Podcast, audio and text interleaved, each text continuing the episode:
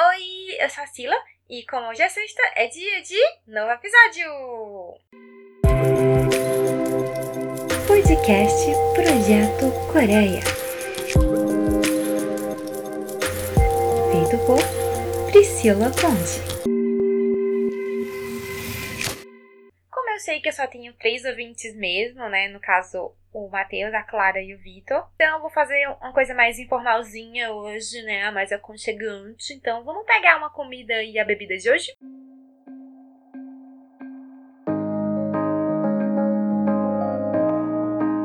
A minha semana não tá sendo assim muito fácil, sabe? Então, para dar uma quebra nisso, dar uma adocicadazinha, a minha indicação de comida é o hotok, uma panqueca doce feita geralmente com farinha ou arroz que pode ser recheada com amendoim, castanhas diversas, canela e açúcar mascavo. É uma daquelas típicas comidas de rua coreana. E olha, é uma delícia. Eu já tive o prazer de comer no Finado Snow, uma cafetaria coreana que tinha em Fortaleza. Muito triste que faliu, porque, gente, aquilo era muito bom. Muito bom. Nossa, comi bastante. Mas eu também achei que a receita não parece tão difícil de fazer. Quem sabe, né, a gente não faz, vocês três ouvintes e eu, e aí a gente come. Pra beber, lógico que tem que ser álcool, porque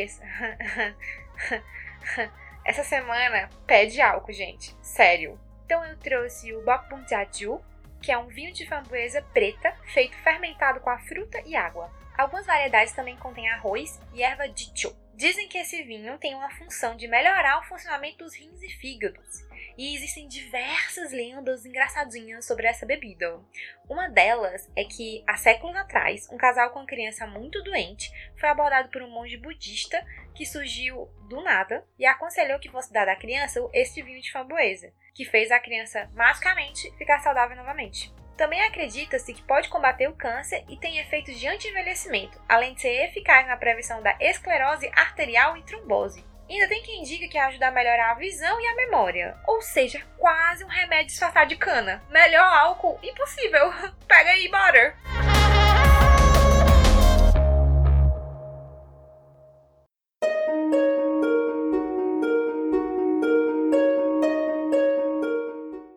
Para essa semana, eu tava meio sem cabeça de falar sobre temas muito complexos, tipo a história da Coreia parte 2, é uma coisa assim. Então não quis sugerir nada. Então abri uma caixa de perguntas e pedi para as pessoas darem temas, mas como eu só tenho três ouvintes e eles não me deram temas, então não tinha tema. Então eu trouxe o tema que eu quis e é isso.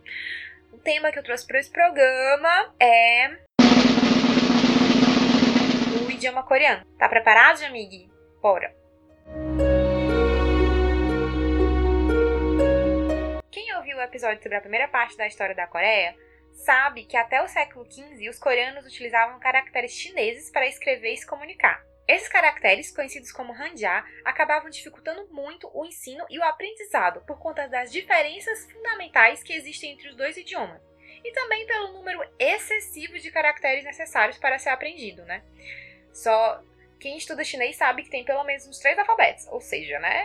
É difícil o negócio. Então, como é que as pessoas que representavam grande parte da população não tinham acesso à educação e qualidade iam aprender alguma coisa. Não iam, né? Ou seja, pouquíssimos eram os que conseguiam se alfabetizar e se comunicar utilizando o Hanja.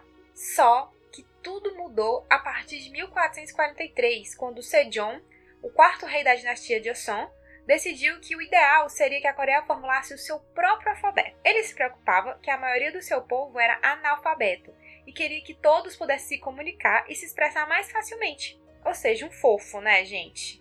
Vamos, um rei preocupado com as pessoas não conseguirem se comunicar? Lindo!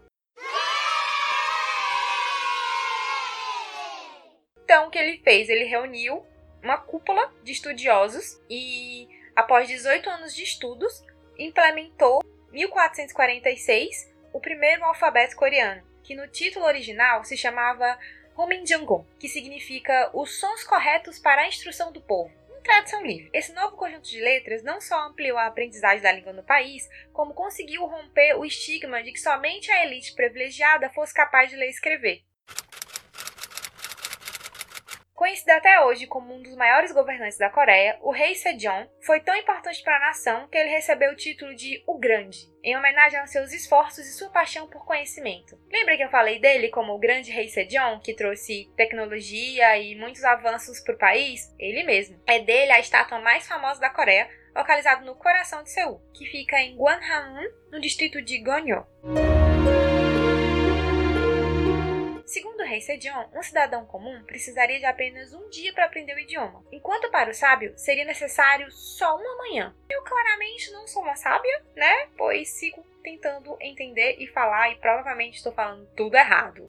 Atualmente, o Hangul é constituído por 24 letras, das quais 14 são consoantes e 10 são vogais, cada uma representada por um caractere diferente. Somados, esses caracteres compõem sílabas, onde cada um possui um som específico. Em 2019, três escolas do sistema público do ensino do Rio de Janeiro chamaram a atenção da mídia para a implementação do curso. A matéria agora é oferecida como uma disciplina extra, assim como acontece com o curso de inglês, fora do horário escolar. Uau! A vantagem de aprender o idioma é entender as letras das músicas de K-pop e conseguir acompanhar os dramas sem precisar tanto do auxílio das legendas. Eu faço através do Coreano Online, que é bem completo, com as aulas gravadas e também tem algumas aulas ao vivo. É considerado o maior curso de coreano do país com professores brasileiros e coreanos. O melhor de tudo é que eu posso fazer no meu ritmo, né? No tempo que eu tenho disponível. Eu confesso que eu já tentei aprender sozinha no passado, é, mas eu não consegui sair do alfabeto. Foi bem difícil de pronunciar e de entender as nuances, porque tem algumas consoantes que elas parecem ser o mesmo som, só que na verdade não é. Agora com o Coreano Online eu consegui compreender essa diferença de som e não só isso, a estrutura,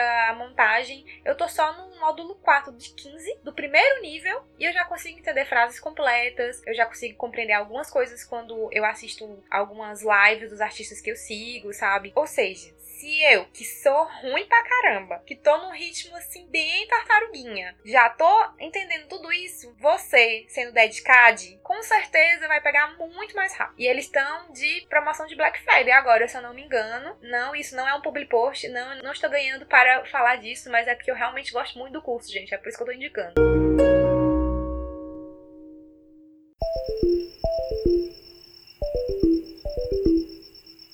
Ele parece muito difícil, mas na verdade é bem simples. Eles não conjugam os verbos por gênero ou número, só tempo. O que significa que você não precisa se preocupar se sou eu, você, ele, elas falando. É tudo um verbo só. Eles também têm uma maneira um tanto peculiar de montar as frases, assim como o mestre Yoda da saga do Star Wars. Eles falam primeiro o sujeito, depois o objeto e o verbo ou adjetivo lá no finalzinho da frase. Por exemplo, se eu quero falar que eu gosto de K-pop, eu falo Tsanan K-pop Choaheu, que em tradução mais literal ficaria eu de K-pop gosto. O que eu acho um tantinho complicado são as de alçar as partículas, mas eu acho que você praticando bem muito, você vai pegando e isso vai ficando mais fluido. Eles também têm níveis diferentes de tratamento para adicionar as frases a depender de com quem você fala. Quer dizer, se você fala com seus pais ou professores, não é a mesma conjugação verbal que fala com os amigos, por exemplo. Parece complicado de início, mas depois você vai pegando, sabe? Principalmente quando você vai assistindo dramas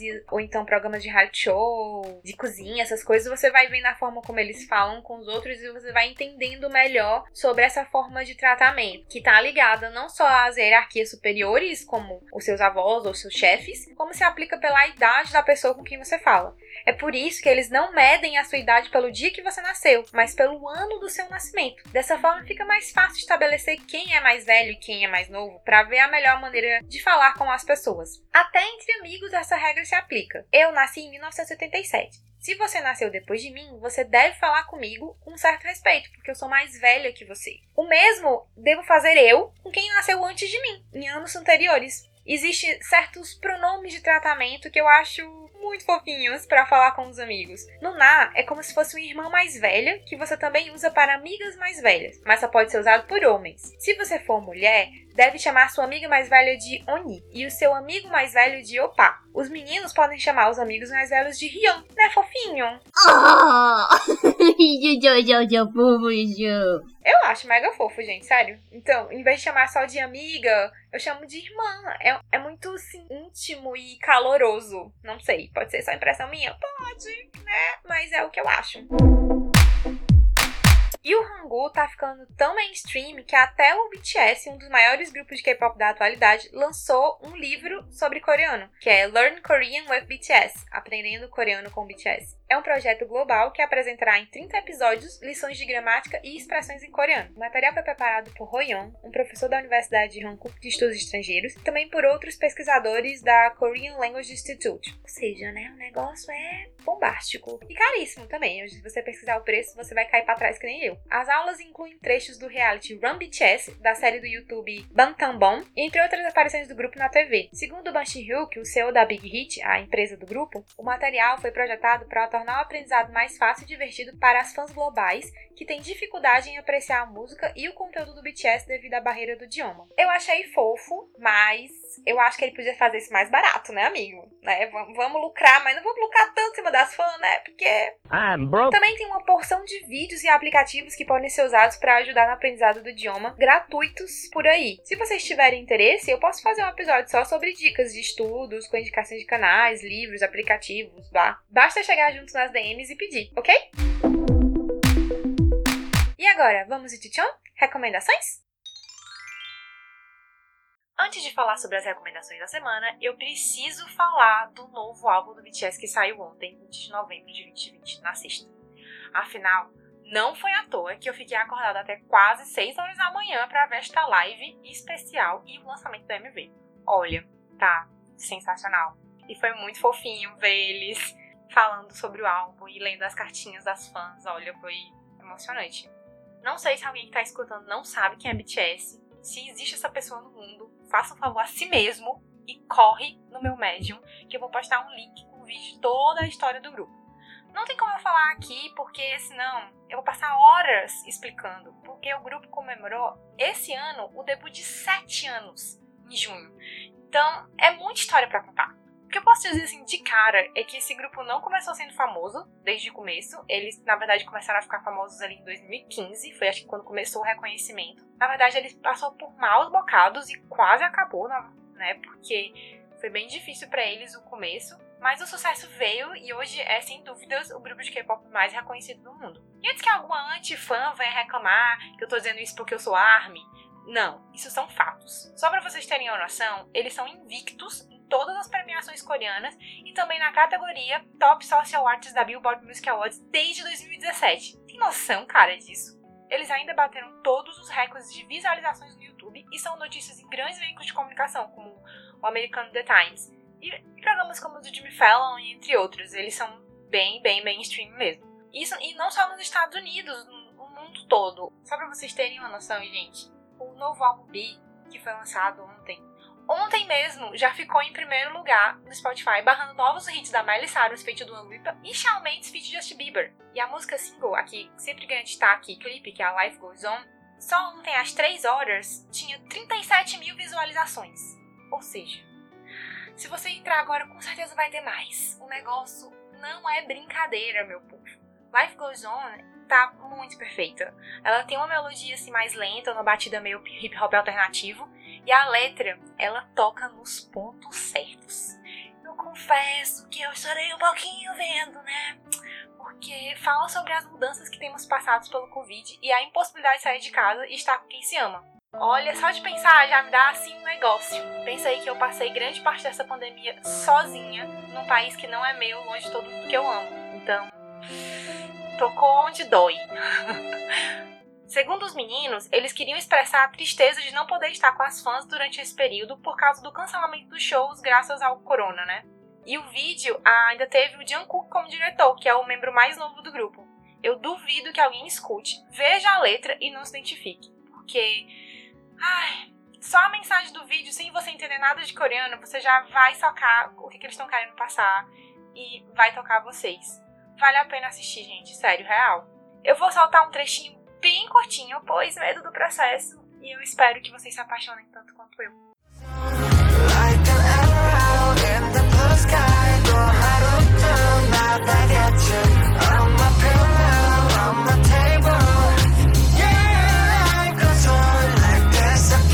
Essa semana também debutou, ou seja, estreou, um novo grupo feminino chamado Stacy com a música So Bad. Embora elas tenham acabado de se lançar e venham de uma empresa pequena, já estão gerando um certo burburinho na Coreia, pela beleza e o talento das seis meninas. Além disso, o mini álbum delas teve a maior venda de primeiro dia entre todos os grupos rookies femininos desse ano. Para quem não entendeu, rookie significa novo, ou seja, quem estreou esse ano, em 2020. Elas já venderam 4.335 cópias só no primeiro dia.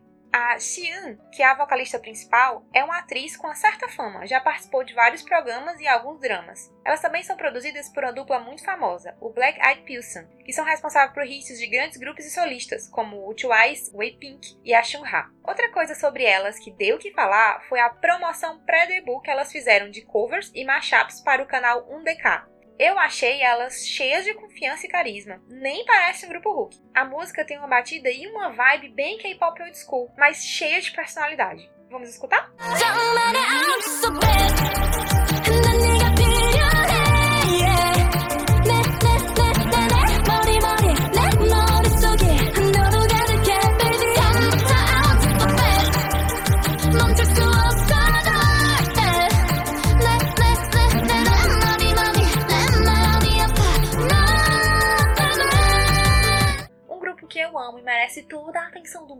É o Astro. O grupo foi formado pela empresa Fantágio através do programa iTeam, um projeto para recrutar novos talentos e permitir que o público acompanhe os progressos dos trainees da gravadora.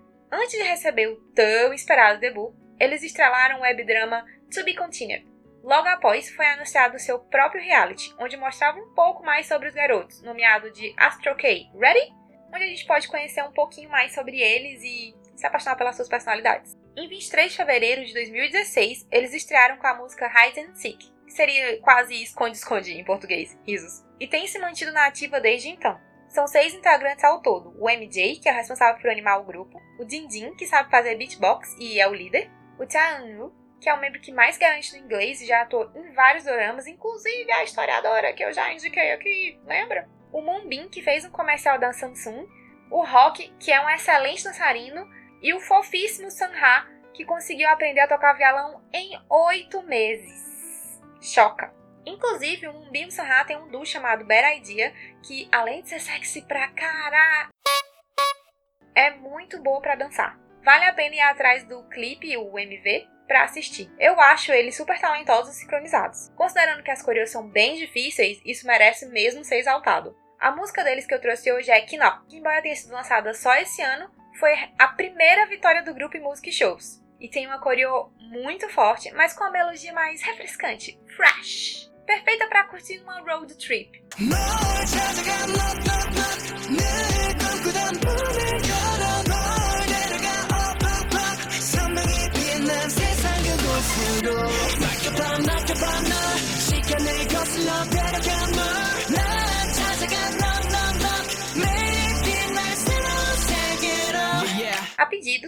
fazer uma resenha um pouquinho mais longa sobre o drama, então senta aí que vai ter um pouco de história. Dentro do tema Hangul, eu trouxe a indicação Splash Splash Love, que tem a Kim Soo-gi no papel principal. Ela é uma das minhas atrizes favoritas, porque se tem ela no drama, minha amiga, com certeza você vai chorar de rir. Os papéis dela são sempre pra lá de engraçados e muito aclamados pela crítica. Quem assistiu a My Ghost, que tem no Netflix, vai reconhecer ela como se na fantasma tarada.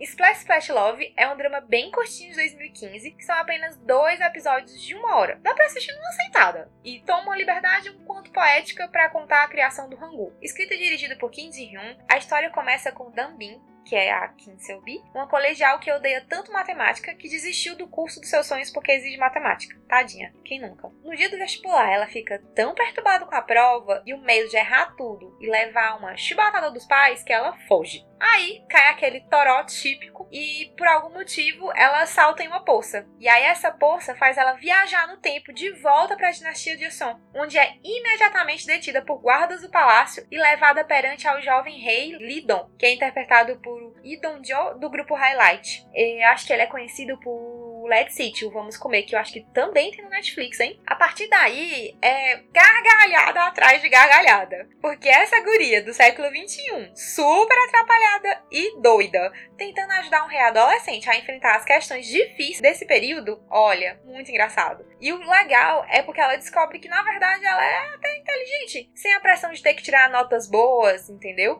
Provando que notas não dizem nada sobre a capacidade de uma pessoa. E eu também achei super bacana a forma como eles mostram a criação do Rangu. Vale a pena ver.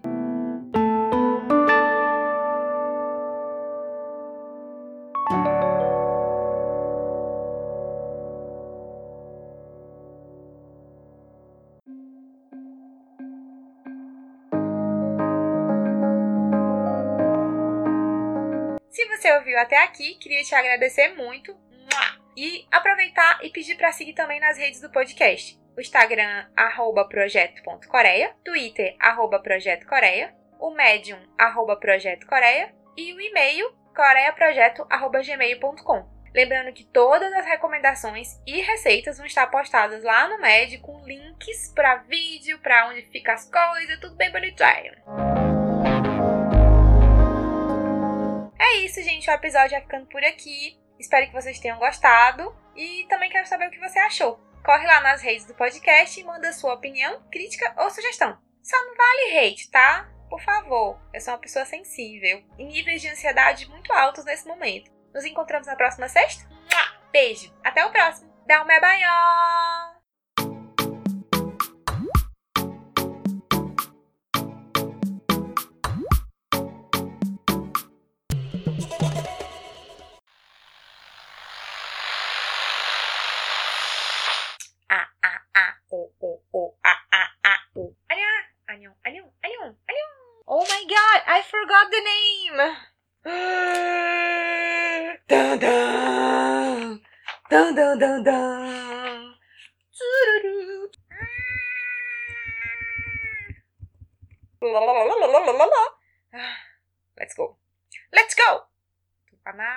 Analfabeta, sou eu. Mas vamos lá.